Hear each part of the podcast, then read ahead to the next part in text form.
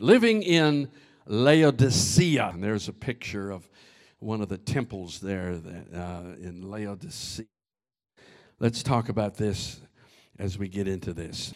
This is the last of uh, seven letters. If you look in your Bible, they're all red letters because John is saying, I got this directly from the mouth of Jesus. This is Jesus speaking. And he writes these seven letters to seven churches. And people say, well, all seven apply to the church today. And I say, amen. They also say these seven letters kind of apply to seven ages of the church over the last 2,000 years. That would mean that Laodicea, the last of the seven, is the letter to the last generation, and that's probably you. Okay? So this, this would be Jesus' last word before he raptures us. How many are glad you're here to listen to this letter? Because you want to get these traveling instructions before you go. Amen. Let's, uh, let's, let's, read the, uh, let's read the scripture. Um, let's go to Revelation, I think it's chapter 3, right? And let's, let's get into this. Verse 19 verse, uh, I'm sorry, 14. Write the following to the messenger, the angel, or whoever. How many, how many, know, how many know churches have angels that are assigned to this church? Woo, glory to God. I'm going to meet them. I know they're working overtime. Amen. right. Write the following to the messenger of the congregation in Laodicea, for these are the words of the Amen. I like that name for God. That's, that's his name. Amen. Capital A. The faithful and true witness, the ruler of God's creation. I know all that you do. And I know that you are neither frozen in apathy nor fervent in passion. How I wish you were either one or the other. Interesting. He doesn't say, I just wish you were hot. He said, I wish you were hot or cold. Strange. But because you are neither cold nor hot, but lukewarm, I am about to spit you from my mouth. For you claim, oh, if this isn't the church today, I'm rich and getting richer. I don't need a thing. Mm-hmm. Yet you are clueless that you're actually miserable, poor, blind, barren, and naked. Pretty much cover all the bases. So I counsel you to purchase gold, perfected, cleansed, purified by fire, so that you can be truly rich. Purchase a white garment to cover and clothe your shameful Adam nakedness. Purchase eye salve to be placed over your eyes so that you can truly see. All those I dearly love, I unmask and train. I like that. I like that. You, you can't be who God wants you to be until you take the mask off of who you're pretending to be. Drop the mic, go home. So repent and be eager to pursue what is right. Behold, I'm standing at the door, knocking. If your heart is open to hear my voice, and you open the door within, I will come into you and feast with you, and you will feast with me. And to the one who conquers, I will give the privilege of sitting with me on my throne. That's not just future, that's right now just as I conquered and sat down with my Father on his throne. Right. The one whose heart is open, let him listen carefully to what the Spirit is saying now to the churches. He that hath ears to hear, let them hear. Letter to the Laodiceans. They were neither hot nor cold. This is not a apostate church. This is not a church that, that doesn't know God. This, At one time, they were on fire. He said, But you're not hot and you're not cold. That is the perfect definition of where the church in America, especially, is right now. It is lukewarm. It's interesting that the city of Laodicea did not have its own water source. It had to draw from a hot springs north of the city. In fact, you, Her- Hierapolis, you can go there now and get in these hot springs. It's full of minerals. It's supposed to be good for you, you know. And because they didn't have a lot of hot baths back then, so everyone loved that place. And so they would they had a system where they would draw that hot water down to Laodicea. On the south side of the city, there's a rather large mountain peak with snow on the top of it, and they would draw snow melt off of the glaciers off that mountain. So from one side they were getting steaming hot water, and on the other side of the city they were getting freezing cold water. And John comes along, Jesus comes along and says, You're one or the other. Or, or you know, be one or the other. You're not hot, you're not cold. You're lukewarm, and you're making me sick. Now that sounds that sounds like Jesus. Come on, mind your mind your manners. No, no, no, no, no, no. You see, here, here's the thing. I remember this years ago. Man, this is like almost 40 years ago. I remember somebody had overdosed, and I rushed to the hospital. They didn't know if they were going to make it. And when I got there, they said, He's okay. I said, we, we made him drink a lot of warm water, and he threw it up. Just warm water just warm water makes the body sick. What's making the church of Jesus Christ, why we're not seeing miracles, why we're not seeing the move of God like we should be seeing it, is because the body is sick. It'd be better if we all just backslid than come to church and fake it and be lukewarm just getting by. And, and here's another thing because of that, uh, that water from, you know, from that, from that, um, from those, from, from those ponds and the water off the rocks, the water in Laodicea had a lot of minerals in it. And here's the thing when you have lukewarm water with minerals in it, that's the best situation for microbes to develop it's hard for almost impossible for microbes to develop in boiling water. They can't develop in frozen water. But you give it lukewarm water, and those little microbes are just sitting in there. There. I told you it was going to be a weird message. You didn't believe me.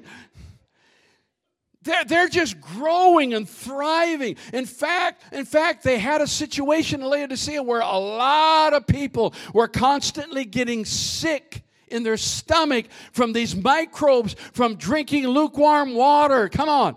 Listen, it's not just, listen, if you're lukewarm, you're not neutral, you're making the body sick. I've said this before. I would rather preach to a room full of sinners than a room full of lukewarm Christians. Because sinners will respond. Sinners know that they're wrong. They know they're not living right. But something, or they can be convinced. But lukewarm Christians think I'm just fine in my little sludge pool of lukewarm water. It's comfortable, it's bath water. But would you drink bathwater? Anybody hearing what I'm saying? This is what, uh, as a fa- oh, I could spend more time, but I got to get going here. You know, I, I don't want to spend a lot of time on vomit. All right, let's move it on. I'm rich and I'm getting richer. I don't need a thing. People aren't coming to church, but now they're starting to come to church because they're needy again. All of a sudden, they're lonely again. All of a sudden, they're suicidal again. All of a sudden, they're on drugs again. All of a sudden, they're, they're, they're, they're having family issues and marital issues, and people are coming back to church, at least living churches, trying to, God, I need to find him. I knew him once. I need to find him again. Jesus said, You're clueless. You don't realize that you're actually miserable, poor, blind, barren, and naked. Wow. And he tells them, I need you to buy three things from me. Can we set up the Holy Ghost neighborhood store right now? Three things. Number one, I want you to buy my gold. I want you to buy my gold. It's inter- interest, it's so interesting. Laodicea. See, when they write these letters, they know Jesus knows his audience. And he relates to his audience because Laodicea was a banking center. One of the banking centers, and not banks like we know it today, but a banking center trading monies uh, uh, for, the, for the Roman Empire. They were very proud. It was a very rich city. In fact, an earthquake hit uh, western. Um, Western Turkey, and it wiped out a lot of these seven uh, cities. And the Roman Empire came in with money to rebuild uh, Pergamum and Sardis and, and, they, and Ephesus, and they helped rebuild the city. And they asked Laodicea how much money they needed. And Laodicea, can you imagine this? Laodicea, the politicians there said, We don't need your money. We've got enough, we'll rebuild it ourselves. Boy, who acts like that anymore? We'd be like, give me everything you got. I don't even if I don't need it. What was it? It was pride and arrogance. We're rich. We don't need the empire to help us. We'll, we'll help ourselves. Oh, God, what an attitude. What is this gold? He said, I thought salvation's free. Salvation is free, the anointing will cost you. Let me say that again. The salvation's free, it's already paid for.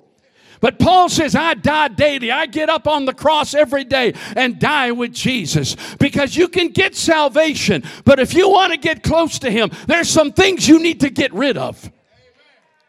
You said, I don't have any money. You don't need any money. Just give Jesus all that all that sin, all that disappointment, all that junk, that he'll, he'll take that. It's the great exchange. He'll take all your junk and give you glory in return. How do you buy the glory? You give him yours. Give him your glory. We well, my glory. Yeah. Remember, it says that long hair is a woman's glory. Remember that? Now, I'm not saying you got to cut your hair. what I'm saying is, we all have glory. What's glory? That which is heavy, that which is important to us. Let's give God mm, the nearest and dearest. And in exchange, He gives you gold. Gold is his glory, and gold is his anointing. And he'll give you that. Whew, wow. But it'll cost you something. Listen, I know what I'm talking about. There's a price. And I don't mean to scare you off. You know, you can get to heaven, it's free. Your ticket's stamped. Just confess your sins and just kind of, you know, Make sure your sins stay under the blood of Jesus. You're going to heaven because you're forgiven. But your rewards here and there depend on your works. We don't work for salvation, but we work because of salvation. And we receive rewards because of our works. Now, that's just the way it works. Come on. You can't earn your way to heaven, but there are rewards when you get to heaven. And God, re- some people say, I don't understand why God's so mean to me and He doesn't answer all my prayers. Maybe because you live like a devil all the time. If there's sin in your life, why would why would why would God answer you? And doesn't it make sense the closer we can get to Him?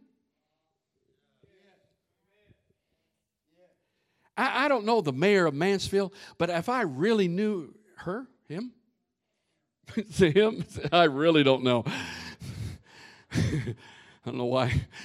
But if you know, if, if I had this really great relationship with him, I, maybe he would give more, right? Well, he won't give us anything. We're not in the city. But anyway, you, you know what I mean? Relationships count. It is about who you know.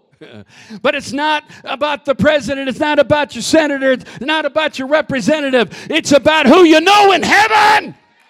How close are you to the one you're talking to? Buy gold. Buy gold. Buy gold. I like what Peter said when, when the, the, the man, the layman at the gate Give me silver, give me your gold. Peter said, Silver and gold have I not, but such as I have, I give you in the name of Jesus. Rise up and walk. Hallelujah. We don't need a lot of money necessarily. He owns the cattle on a, on a thousand hills. The thing is, some of you think you own those hills. All right, anyway. Oh, oh, oh got quiet there. What I'm saying is, that man didn't need gold from this world. He needed the gold that Peter had. How many know that's what we need? That's what we need. 1 Peter 1 6, in this you greatly rejoice, though now for a little while, if need be, you have been grieved by various trials, that the genuineness of your faith, being much more precious than gold that perishes, though it is tested by fire, may be found to praise, honor, and glory at the revelation of Jesus Christ. I tell you, I don't care what you're going through, it's going to turn to gold. I don't care how hard the battle is you're facing right now, He's going to turn it to gold. Amen. Just give it to Him, and He'll give you gold. Give it to Him, He'll give you the answer. Give it to Him, and He'll return the glory into your life. Oh, my God. Hallelujah. Whew. Ah, I feel like I just shifted into fifth gear. Amen. Number two, buy white robes. I want you to buy white robes, he says. I like Isaiah 61 to console those who mourn in Zion, to give them beauty for ashes, the oil of joy. Didn't we sing this this morning? For mourning, the garment of praise for the spirit of heaviness, that they may be called trees of righteousness, the planting of the Lord, that he may be glorified. Garments of praise. Garments of praise. I'll get back to it. Exodus 28 2. And you shall make holy garments for Aaron your brother for glory and for beauty. That's the priests. He said, I want you to make beautiful, glorious garments for the priest, for Aaron and his four sons. That's, by the way, that's the fivefold ministry. He said, I, I, want you to, I want you to make garments for them. I want you to cover them. And then he anointed them. But he didn't. He said, never let the oil never anoint the flesh, you always anoint the clothing.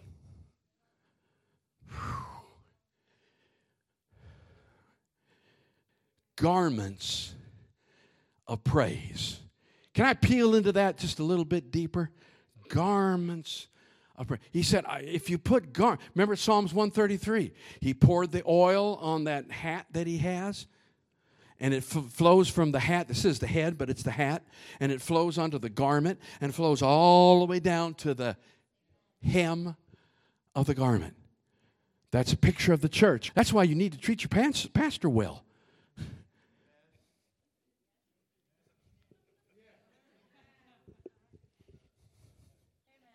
Thank you. I mean, laughing, I'm not sure where that's going. And amen, I'll take. Amen. He anoints the head And if that's done right, the whole body gets anointed.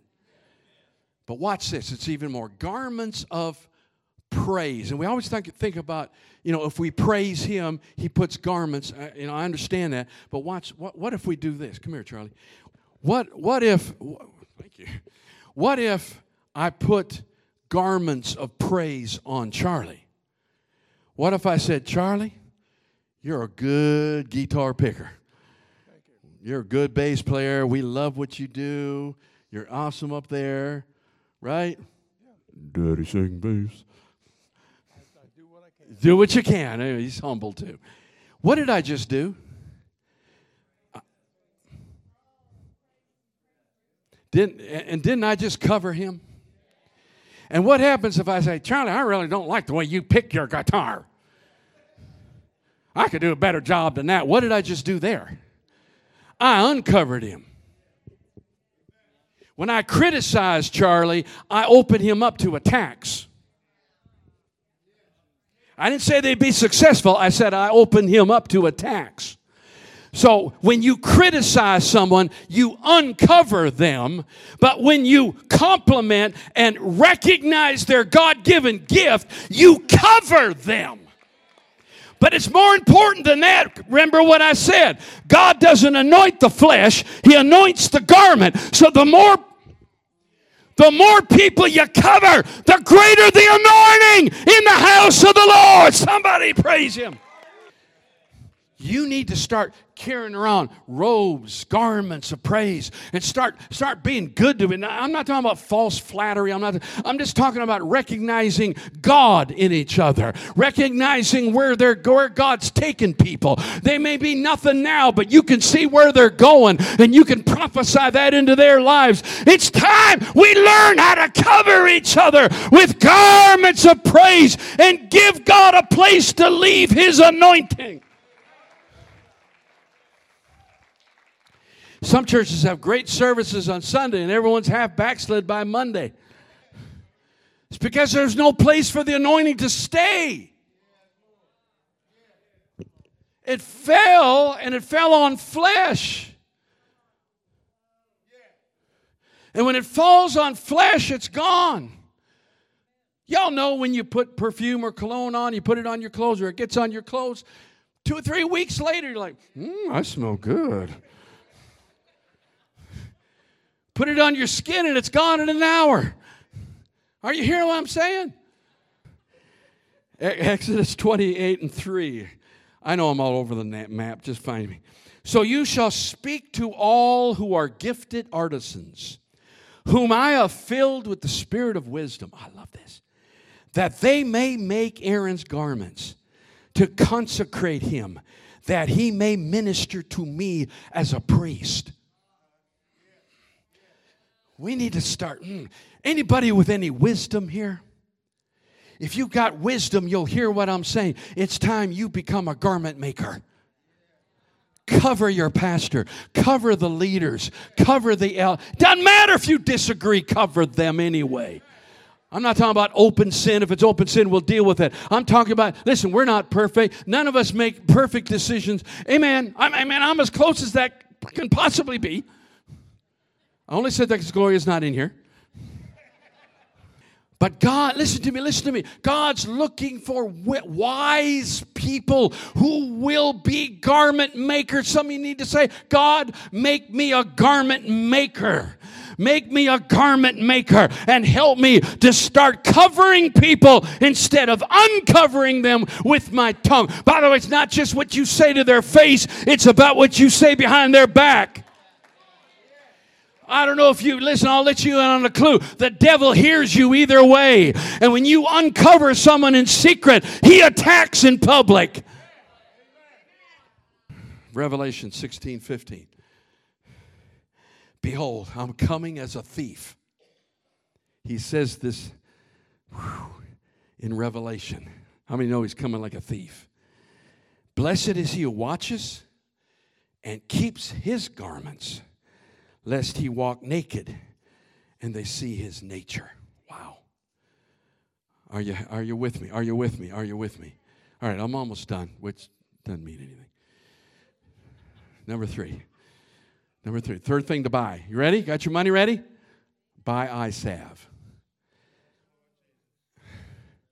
Oh, and I forgot to mention, Laodicea was one of the leading cities for textiles, garments. They were the leading city in the empire for making garments and textiles and what, you know, all the stuff. That, okay? Isn't that cool? And, and they also led the empire in eye salve. Y'all could have got that. Let me, let me, let me, let me uh, find a landing strip with this. Mark 8, verse 22. Jesus came to Bethsaida, and they brought a blind man to him and begged him to touch him. Just touch him, Jesus. So he did something different. He said, he took the blind man by the hand and led him out of town. That'd be like someone coming to the altar and I'll say, let's go. And I take him over to Mill Irons. Weird. Took him out of town, and when he had spit on his eyes, now, we, we prayed for people with vision problems. Aren't you glad I'm not as biblical as you think I am?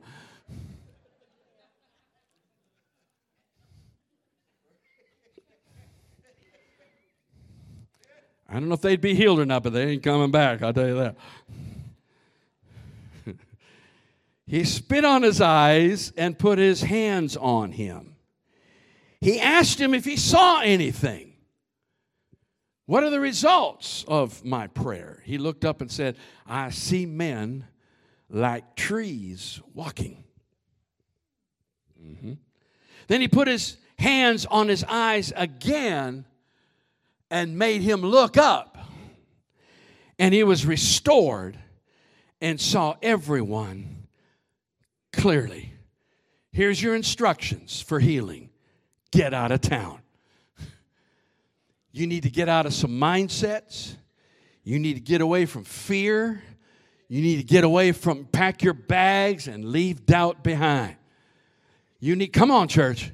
Sometimes you have to get out of the situation. Sometimes you need to get away from the people that are bringing you down and putting doubt and fear and come on. Sometimes you need to deal with the people around you. You just need a season where you get away from all them so he took him out of town, got him away from the naysayers. And it was just him and Jesus for the most part. Number two, he put his DNA on him. When he spit on him, he put his DNA. Probably one of the best ways to get someone's DNA is to get their saliva. Come on, church. So he put his DNA on him. We're not going to get anything from God unless we have His DNA. You need to be a child of the King. When you got saved, you changed daddies. I'm glad once saved, always saved is not true. Because if that's true, once damned, always damned. But I'm glad we can change families. I'm glad, oh, hallelujah. I'm glad we can have a daddy called Jesus. Born again is not some trite phrase. Born again means new DNA. He spit on him to share what he had on him. Number three, placed his hands on him. Placed his hands on him. Listen, oh, I, I, could preach for an hour right here on laying on of hands. And, and one of the things, but I'm not. Only 30 minutes, all right. I like that scripture that says, lay hands on no man suddenly. In the Old Testament, they would lay hands on the goat. And they would take the sins of the nation from that goat. Or they would put the, I'm sorry, they would put the sins of the nation on that goat and lead the, and, and kill the goat. When you lay your hands on someone to pray for them, you're identifying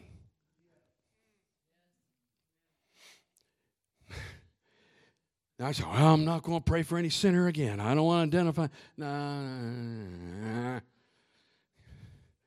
Have some faith. Greater is he that is in you than he that is in the other guy. No, no, don't be worried about that. But why do we lay hands? It's not just some mystical formula. We identify. I, I wish I could tell you the times. I, I, if I had the time, I could tell you how I many times I can actually feel what someone's feeling.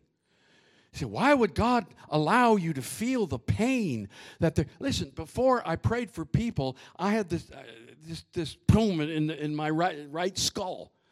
Just out of nowhere, once I acknowledged it was God, it went away. So that's Jesus. Hello? Why would he do that? You pray better when you feel. I pray better when I understand what you're going through. And many times I'll pray for someone and that depression or that abuse from childhood or that ugly situation, that depression. Yeah, depression. Pastor, you don't ever get depressed. I might be depressed right now. You never know it. The anointing makes the difference. I'm going to preach whether I'm depressed or not. I, am going to preach whether I'm sick or not. I mean, if I, I was to say, if I can walk, my God, I got a chair. I can sit and preach. Put me in a wheelchair. I can still preach. If I lose my voice, I need a miracle.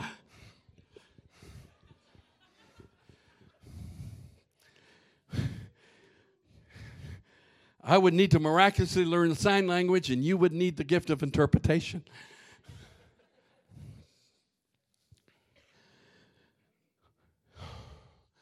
you lay hands on people. That's, you, need, you need to be aware of this. When you're laying hands on someone, you're asking to identify with them, you're connecting with them. He said, don't, don't lay hands on any man suddenly. There was, talk, there was talking about an office and, and he's saying, be careful that you, that you don't put a position on someone who, who's not supposed to have it, who's not ready for it. So don't lay hands on them to pass on authority or an office on someone who's a novice or has sin in their life and they shouldn't have it. That can come back to bite you.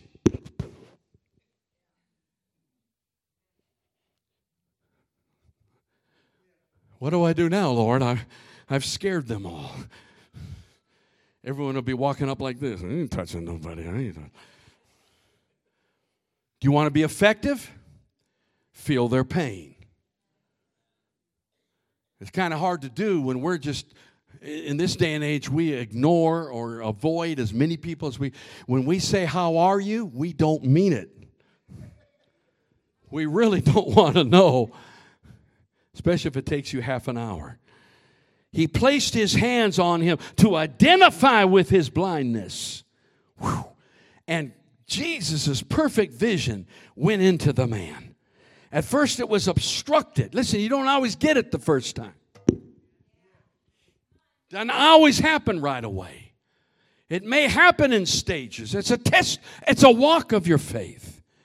So he placed his hands on him again and he was completely healed. But number four, I'm, I'm almost done. Number four, he, he made him look up. See, when you're blind, what's the point? I remember uh, we had to walk like a mile to school and back, uphill both ways. It was terrible. In the middle of winter in Minnesota, we'd walk home, but I don't know why, but my, my mom always got on me. She'd see me coming down the road, and I, I always walked like this. I guess I probably still do. I don't know. Because I was always in my head. You know, introverts are like that, right? They're just always thinking, cerebral. My mom said, Quit looking down when you're walking. You need to straighten up. You're a Philippi. I would try that for about five steps.